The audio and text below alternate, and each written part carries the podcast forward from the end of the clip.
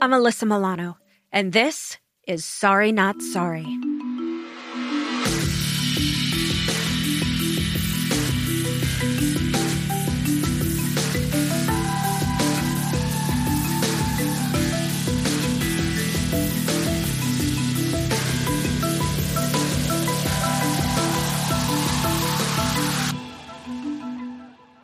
My guest today is John Pavlovitz. John is a pastor, writer, and activist from Wake Forest, North Carolina. He's spent nearly three decades teaching, studying, dissecting, deconstructing, and reconstructing the Christian faith. His new book, If God is Love, Don't Be a Jerk, invites us to re examine the modern faith community and asks if it is as loving as it should be. Almost everybody seems passionate about politics. I can understand that. What I don't understand is why we let that passion become so toxic. President Trump, these are some of your greatest faith leaders. They would love to pray over you. Send your power and your presence to touch this president. Show him who you are. Show him your love. Show him the love of the people. And Lord, do something so great in him and in this nation that the pundits on TV and the news anchors will be amazed at how great America is. I'm here because I believe every single person in the world is created with the same inherent worth. And it seems like not enough people in our government or our churches understand that. I am John Pavlovitz. I am an unapologetic minister for the common good. Sorry, not sorry.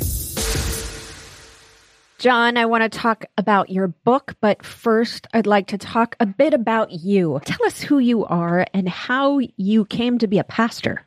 I was born and raised in upstate New York in a very traditional Italian Roman Catholic family. So I was raised on gluten and guilt. And so for me, it was having this idea growing up that there was this massive God who made everything, knew me intimately and loved me completely, but it was a God that I was afraid of. And I grew up with that faith, with that belief system, and then got to college in Philadelphia and had drifted from organized religion as many people do. And but there my world expanded. I went to art school studying graphic design and illustration and just being around that diverse kind of population and hmm. seeing poverty up close really sort of changed the the world for me really expanded it. And then what happened was i started volunteering for a church. My wife and i got married at this little um, Methodist church, and it was experiencing all this stuff that I thought I was supposed to experience in religion, the sort of best parts about Christianity, and started volunteering with teenagers and started to realize that I had this affinity for that very turbulent time in people's lives. You know, I called myself a demented storm chaser. I was like, that looks horrible. Let's go there. And so, really, ministry was a surprise to me. It was not anything that I aspired to or dreamed of. And here, almost 30 years later, my road has meandered, but largely through the organized church. Faith has such a complicated place in American history. Colonizers came here from Europe to allow free practice of their faith, but the framers also distinctly separated church and state. How do we how did we get to this place where faith and politics are so intertwined, especially on the right? that was the learning for me, you know, Alyssa. I got about seven years into ministry. The churches got larger. Uh, my profile got higher, and I began to so, sort of sense there was this tension in me between the person I was becoming and the pastor that I was expected to be, the party line and the theology and the system that I realized that I was part of. And so once I started uh, leaning into those better stories about people, the more I thought about diverse populations, the more I saw how fractured the church was and how toxic it was. And so for me, there was this uh, increasing tension that for me meant that um, I had to decide if I was going to be an authentic pastor or an employed one in some ways. And being here in the South, I just started speaking more explicitly into that, into the experience of racism in the church and homophobia. We should respond directly to something that Rudy Giuliani said. So he said, oh. "We don't have anybody pushing for them to die." That's not the true. Uh, that's not true, as you'll see in this video. Hey everybody, Pastor Steven Anderson here from Faithful Word Baptist Church in Tempe, Arizona. And I just wanted to record a quick video about the news this morning about the shooting in Orlando. I guess a, a Muslim terrorist went into a gay bar and shot him up, and um, there's 50 uh, sodomites, homosexuals that have been killed. The good news is that there's 50 less pedophiles in this world because, you know, these homosexuals are a bunch of disgusting perverts and pedophiles. That's who was a victim here, are a bunch of just disgusting homosexuals at a gay bar. And I think we got this way because people on the right they got comfortable with the idea of owning faith as an idea. And I think the left liberals, we began to be afraid of asserting our faith perspective because of that toxic movement, not wanting to be associated with it. So as a result, I think progressives and liberals, we began to be quieter about our religious convictions. And because of that, we yielded the floor. Right. And it's also the word patriotism. It's that same thing and also symbols of patriotism you know the american flag i feel like uh, the right the extreme right has hijacked a lot of our symbolism our the good things about faith because there are so many important lessons having two kids of of my own being raised catholic i was married in an episcopalian church I believe in teaching faith to younger generations. It just, it's so amazing to see the trajectory from when I was little and used to sit in a church and learn about God and figure out w- what that meant to me. Actually, would you define God for our listeners as you see God? For me, there is just this idea that there is this love that holds this all together. And I can't quantify it and I can't define it. The, the book that I've written was originally called Unboxing God because for me, there's this sense that I have that there is this beauty that is that holds everything together. But for me, the idea of, of God was something that I saw people commandeering for their own use and it was weaponized. And I think if you're an honest person of faith, and I try to be as honest as I can. I'm sort of always fighting with and for my faith tradition. I've seen the beautiful expressions of it. I know the, the goodness at the heart of some of it, but I've also seen the damage. I've seen the toxicity. And so I'm always trying to live in that place of identifying the horrible, but yet letting people know, but there is this beautiful side to spirituality.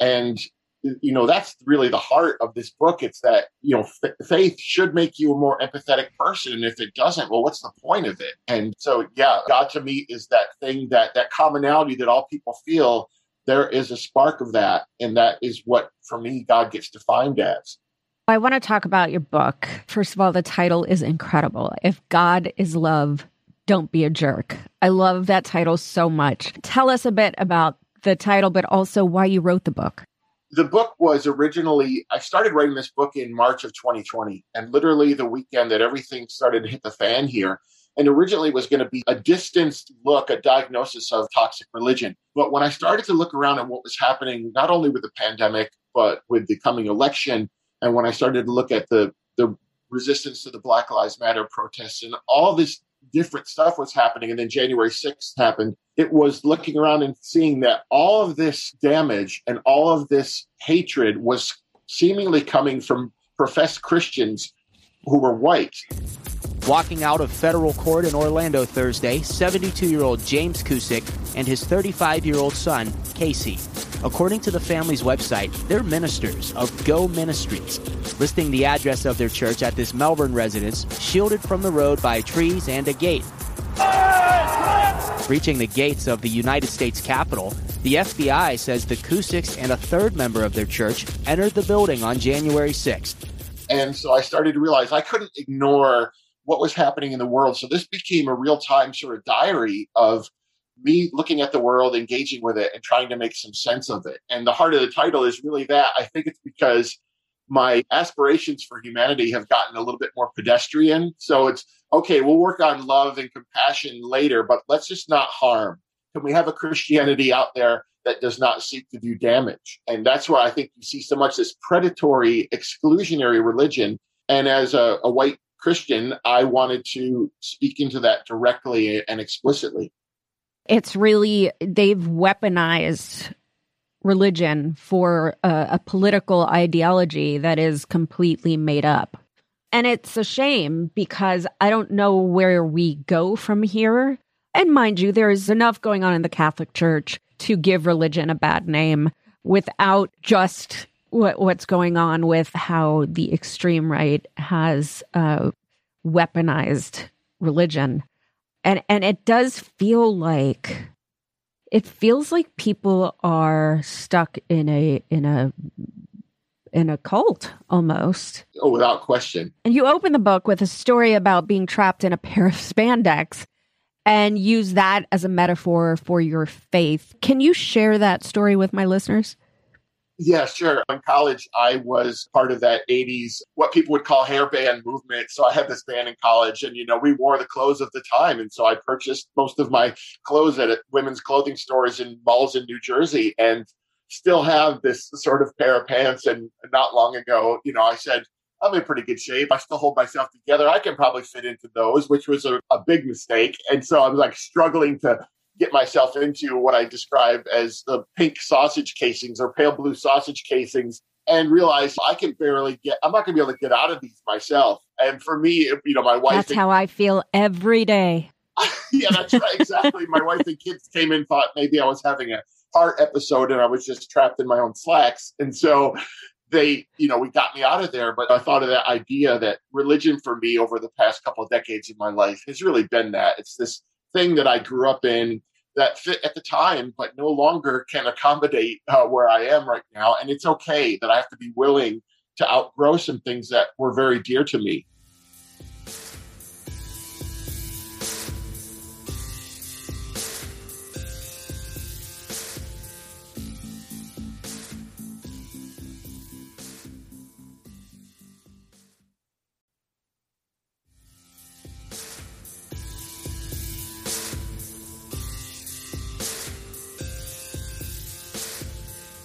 Switching gears for a minute, it seems like faith and consent should be pretty just linked.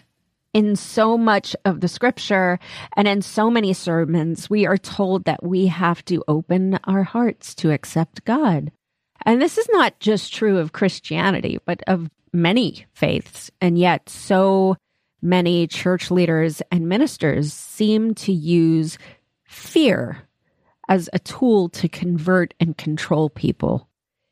Can fear drive true faith? I mean, fear is antithetical to to what the Christian faith is, to my understanding of the message of Jesus, and you know that is actually the most common command in all Scripture is do not fear. And yet, what we see in especially in American Christianity is this religion that is designed around needing an adversary, requiring an enemy who's always coming to get you, and always needing protection and pushing every button in us that naturally is fearful of the need for sustenance or protection. And so I think when you talk about politics and what Trump did actually is say, I'm gonna I'm gonna lean into every fear trigger that the religious right has made a living wielding. Days before the midterm elections, President Trump released two videos to try to convince voters to cast their ballots for Republican candidates. One is only on Twitter. The other is running on TV. Both are designed to stoke fear, but in very different ways, and they reveal the GOP's two pronged election strategy. The latest one was posted and pinned to the top of Trump's Twitter account, a platform that the president regularly uses to provoke controversy. It stokes racist fears and carries an inflammatory message that falsely links crime and immigration. And when you get people in that state, I always say no one is at their best when they're terrified. And so we've got millions of people who are professing faith in a God that they are terrified of. And not only that, they're terrified that they if they love the wrong people or if they approve of the wrong people, then that God is going to be angry with them. And that's a powerful tool. It's almost impossible for me to try and argue with someone else's conception of God that they've had for years. But usually the message I have for them is God doesn't just want peace for these people, but this is going to release you. If you, you have nothing to fear about the people around you. My mom used to say, fear and love cannot live in the same house.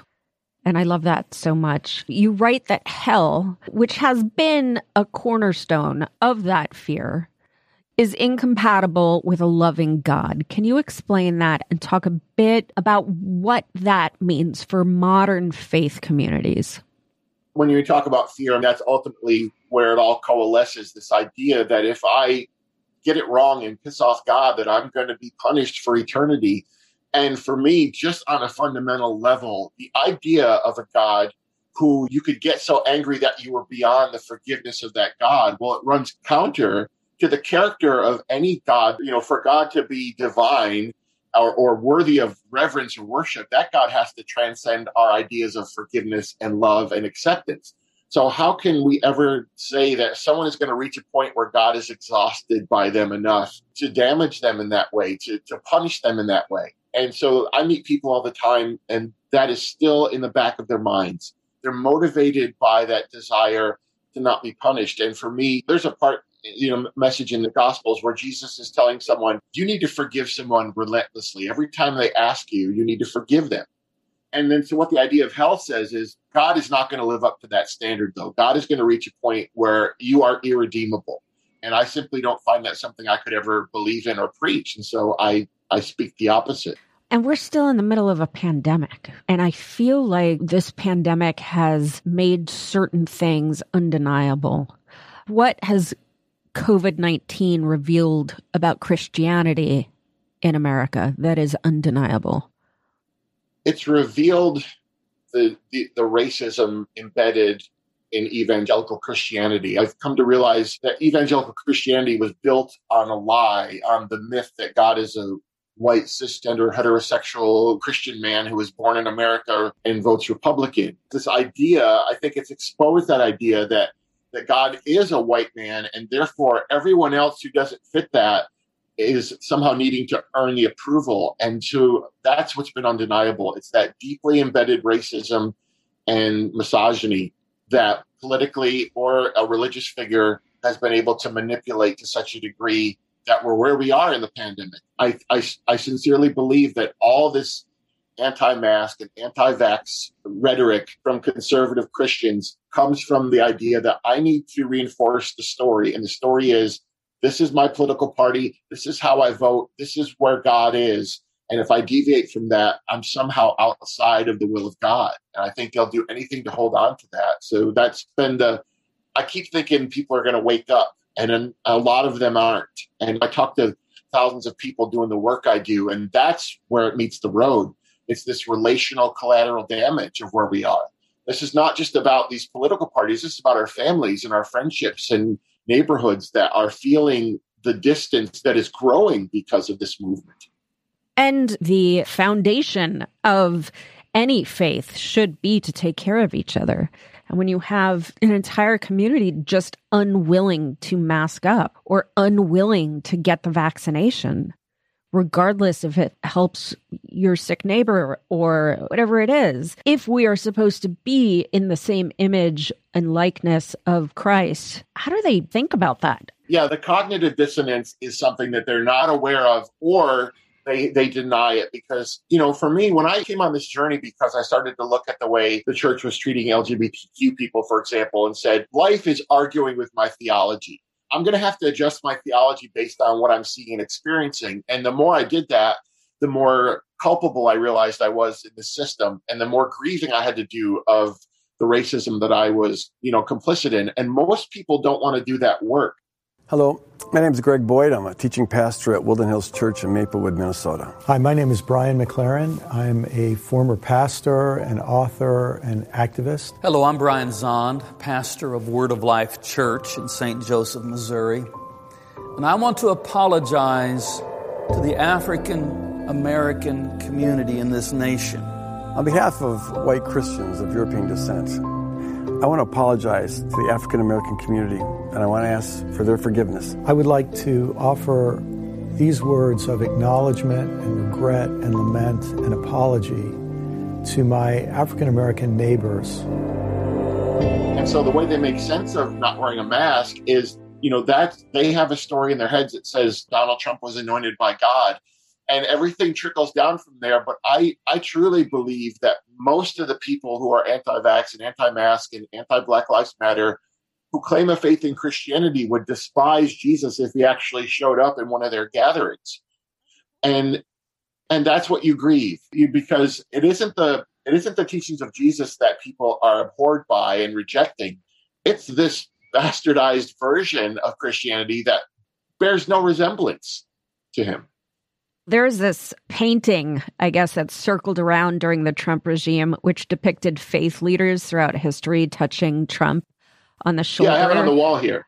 As he, yeah, as he bowed his head in prayer in the Oval Office, and you argue that we should stop calling Trump a Christian, and I agree. And he clearly does not live by Christian ideals and values. So how is it that that people of faith see Trump as a godly man?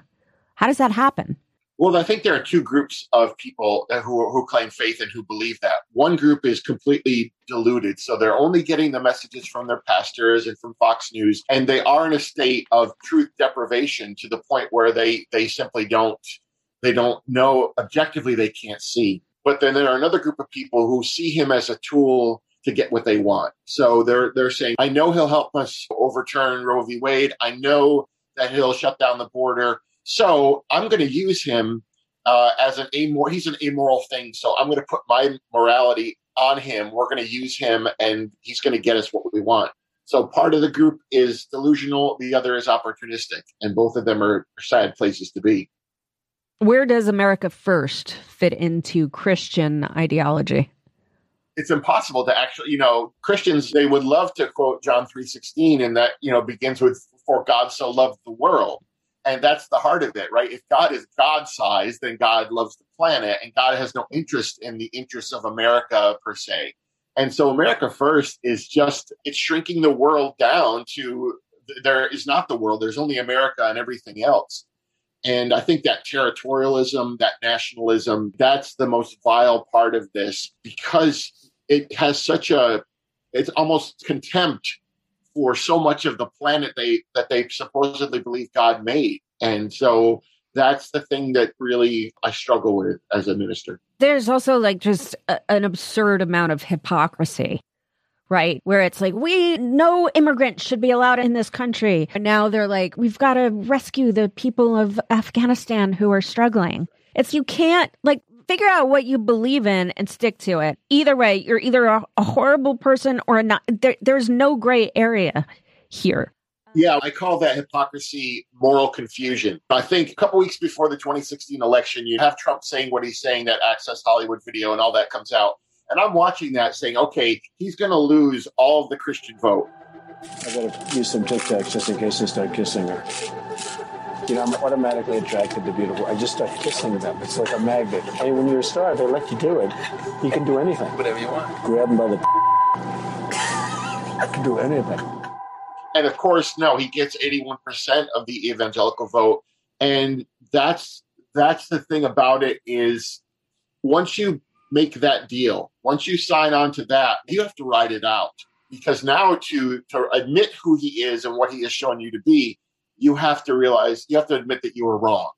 And at the heart of so much of this are simply people who will not say, I got it wrong, I screwed up. And so I have even less respect for those people. I have more of a problem with them. They know better. It's simply their pride that won't allow them to simply look around and say, hey, this many deaths from this virus is too, it's unacceptable. And I'm not going to fight for this guy. I'm going to reject him, actually. Um, I've got some dear friends who have done that, but the numbers are so small. You uh, mentioned the Access Hollywood tape where you were convinced that once America heard it, that he would lose the white evangelical vote. Boy, that sure did not happen. But it does point to me to a certain level of acceptable misogyny. And I'm wondering why you think so many churches exclude women from leadership and really, how does excluding us hurt our our culture? I think when you have the best seat at the table, no matter where you are, you want to retain that.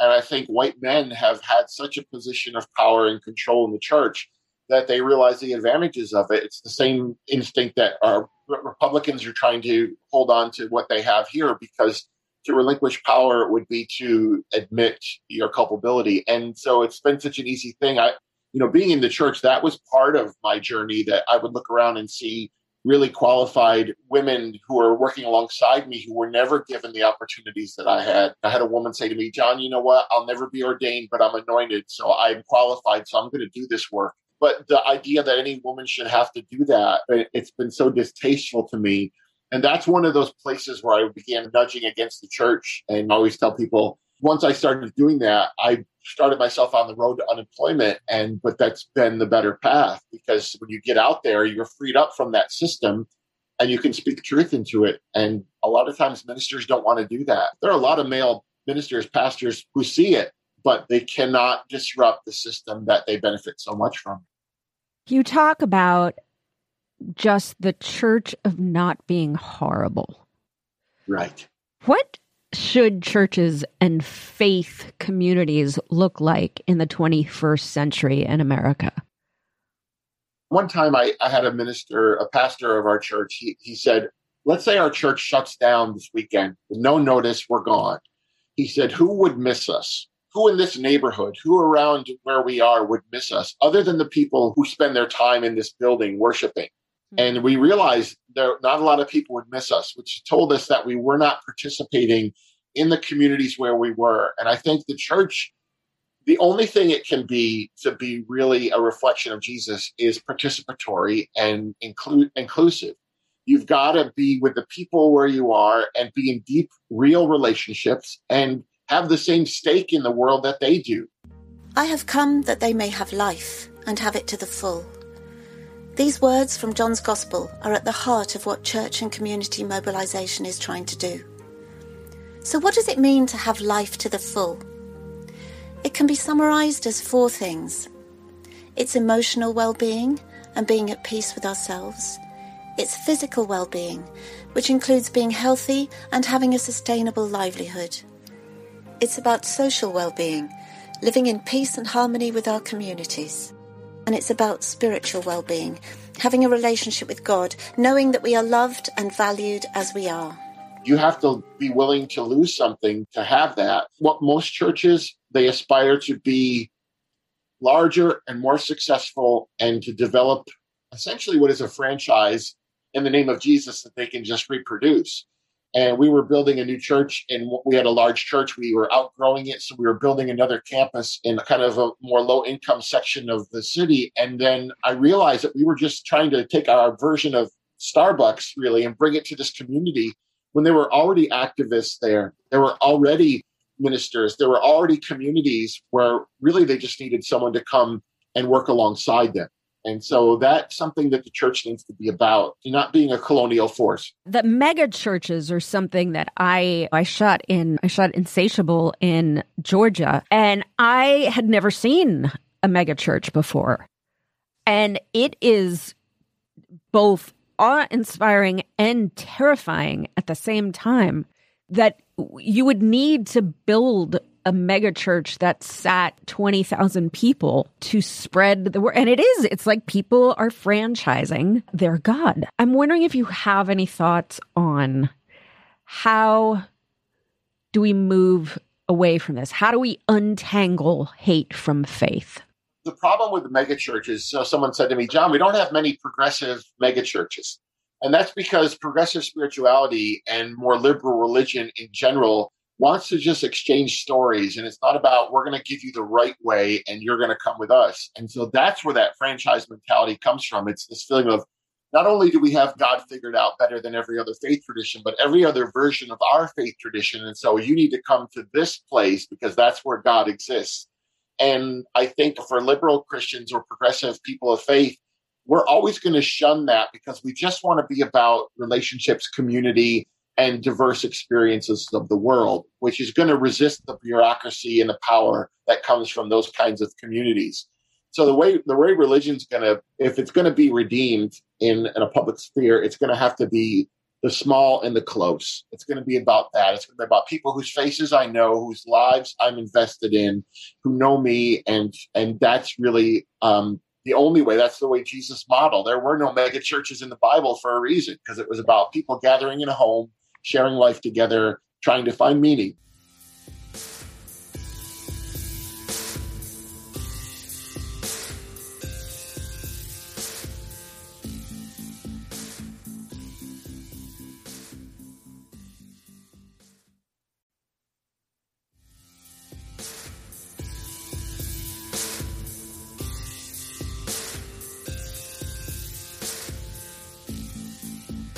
Community, breaking bread, drinking from the same cup.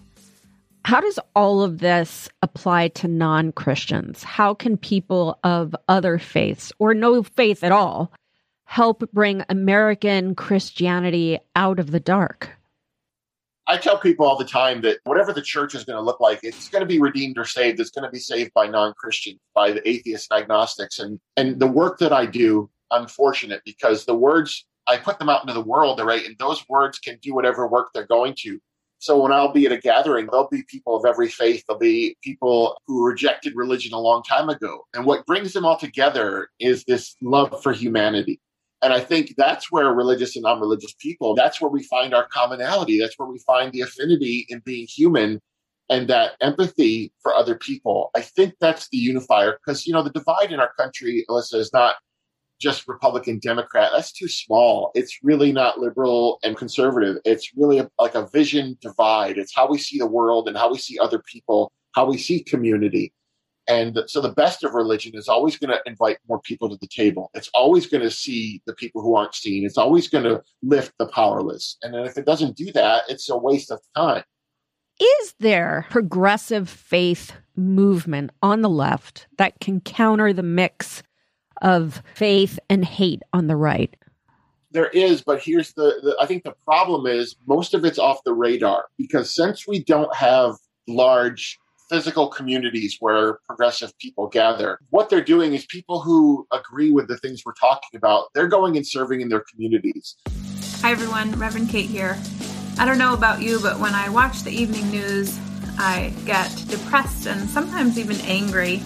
And I am reminded again how important it is to support things like healthcare for all and protecting our environment. This time has really brought those things home for me. So during this pandemic, whenever I'm feeling powerless, I try to do something that reminds me that I do have a voice and I do have a vote. So today I am writing postcards reminding other people to vote uh, by November 3rd. We really need to participate in our democratic process more now than ever. They're part of, of groups that are doing work that is off the radar of the church. They're not counted in the idea of church. And so that's happening, but it is um, it's one of those things we're going to have to find a couple. I call it having sort of the community of the convinced that we sort of create these moments where we're we're doing something beautiful together so that other people can see it because they see the mega churches, they see the MAGA Christianity, they see those big rallies, and they don't realize there's an army of people, religious and non religious people, who say, I want to live better than that. I want to be about something bigger. But it's really difficult to get all those people marshaled and about, around one cause or one one experience. And also, I think liberal and liberals of faith are are completely aware that each community needs its own thing. It is not just one blanket thing. And so everyone is sort of fighting different demons and organizing against those demons, whether it be misogyny or racism or xenophobia or the vaccinated versus the unvaccinated, which is so crazy to me. What do you say to people who resist COVID vaccines because they believe that their faith will protect them? Well, the ironic thing is, every Christian who says, you know, I trust God, not science, right, for not getting vaccinated, but if they have trouble breathing, what's going to happen is they're going to go to the, they're going to call the hospital, not the church. So the, all of a sudden, then science, when it's costly, then when they're really in the throes of suffering, then then science is okay. And I think the other part about it is, I, I tell people, if you're pro-life, that should mean that you're for humanity. I take that phrase for life and say should be interchangeable with for humanity. Is it for humanity to willingly allow other people to get sick and die? And Jesus is known as the great physician. He's a healer, he's a lover of people. There's a disconnect between that idea and you saying, I refuse to do everything I can to keep people well. It really is amazing the disconnect. Do you think that there is a spiritual obligation for Christians to support universal vaccinations around the world? I think the biggest source of, I don't want to say disillusionment because I knew it was there, but the, the biggest source of grief has been the refusal of Christians to respond with the best of themselves during this whole pandemic. On Monday, two California churches sought an emergency injunction with the U.S. Supreme Court to halt the state's threat of criminal penalties. No one should have up to a year in prison hanging over their head simply for attending a place of worship. California has some of the strictest policies leveled against churches and gatherings imposed to combat the spread of the coronavirus. The churches claim that Governor Gavin Newsom's executive order, which threatens jail time and a $1,000 a day fine, violates the Constitution's freedom of religion. It is heartbreaking. My heart is broken. Yeah, because this doesn't happen, Alyssa, without Christians refusing to help. In other words, we don't have this this scale of death, and we don't have this prolonged shutdown without people of faith contributing heavily to what's happening. And it's inexplicable, other than that is the cost of mass delusion. You will do anything to hold on to the power and the control. It really is the most heartbreaking part of all of this for me because I think I was raised, I believe that there's goodness in everybody. And that when things are scary or hard, that's when people rise to the occasion to help their neighbor, to take care of one another. And to see this disrespect and this horrible, uh, and they're digging their heels in. And it makes no sense to me that they think that they're faith is going to save them. Especially, you know, I saw a meme a couple of weeks ago. Okay, so your faith is going to save you from the pandemic, but you still want your Second Amendment right?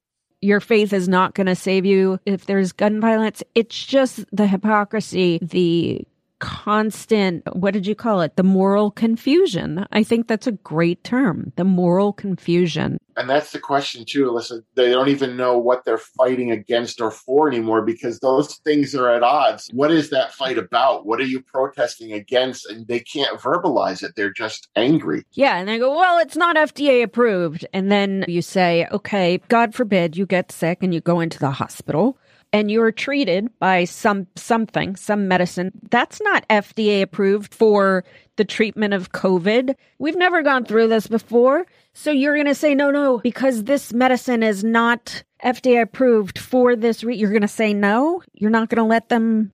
So it's just, it never ends. And the hardest part, and believe me, I had COVID. I was sick, sick, sick, sick. As did the I. hardest part about the last two years has been looking at people and saying, wow, people fucking suck. Yeah.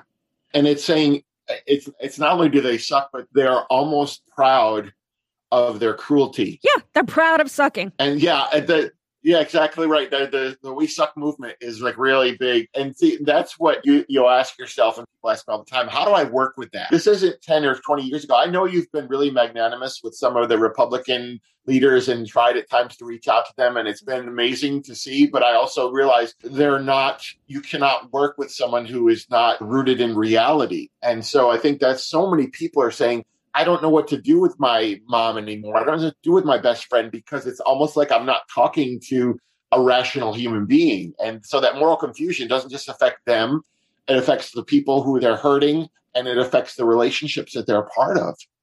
And the community and their state and then the globe. We're more interconnected than we've ever been before. So their movement of being, uh, what do you call it? The we suck movement yeah. is affecting people throughout the globe. And I want to know what you think happens to churches if they don't evolve. Do you think that they'll be able to remain relevant? Do you think there's always going to be a group of people who just suck?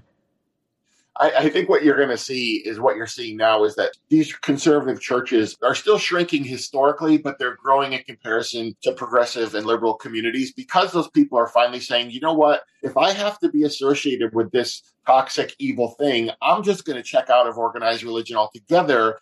And now they're separating into their different worlds. So I don't think the church is ever going to be what it could be. It's going to be an expression of spirituality that is going to happen in smaller ways, less visible ways. And that's the, beauty of the work I get to do. I get to say, here's what I believe, here's what I stand for. And people who are asking the same questions and feeling the same prompts, they can connect to me there. I think that's what's going to happen. We're going to have to do that work outside, spiritual work outside of the geographic or physical church. And the question I always ask my guests last is what gives you hope? I think the, the way that I have seen my story change, the way that I have evolved over 30 years, I was with a group of Christian moms of LGBTQ Christians, LGBTQ children, and she, this one woman was telling the story of her daughter coming out. And she said, John, when my daughter came out to me, it started the clock on my idea of her being gay. She said, but my daughter's clock had started 15 years earlier because she knew. So she'd already processed the theology and asked the questions and wrestled with all the guilt. She said, I had to let my clock start to catch up with hers, but she was evolving. And I think my story or a story like that make, gives me hope that people who are in a place right now where we think they're unreachable, maybe they're just in a process of evolution. Maybe they're going to get there, but not at the speed we hope. And so I get hope. I find hope in the just the idea that we can evolve and change, and then I find hope in people who are living sacrificially, beautifully, despite these circumstances. Well, John Pavlovitz, you give me hope. Thank you for all you do and for being a part of the podcast. I'm grateful for your time. Thank you so much, Alyssa.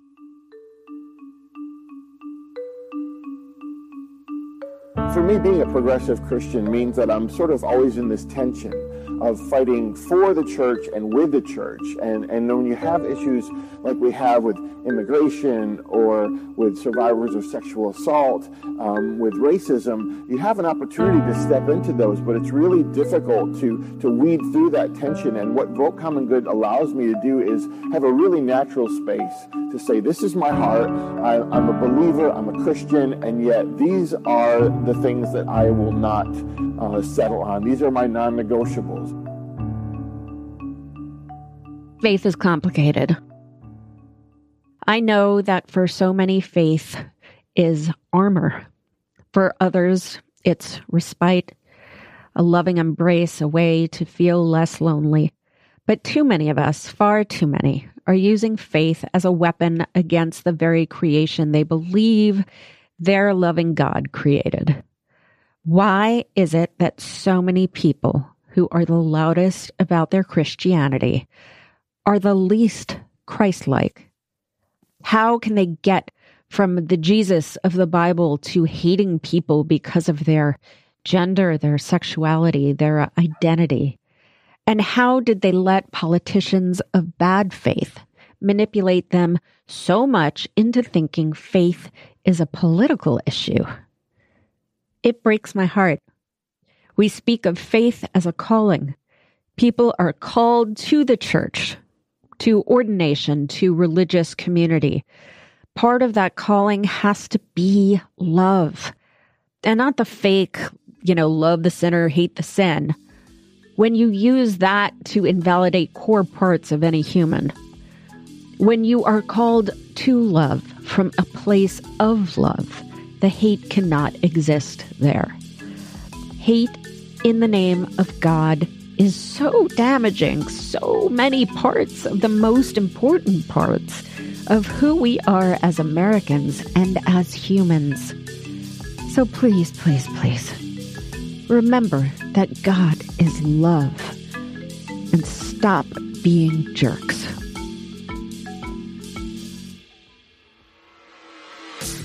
Sorry Not Sorry is executive produced by Alyssa Milano. That's me. Our producer is Ben Jackson, audio editing and engineering by Maciej Lewandowski, and music by Josh Cook, Alicia Eagle, and Milo Bugliari. Don't forget to rate, review, and spread the word. Sorry, not sorry.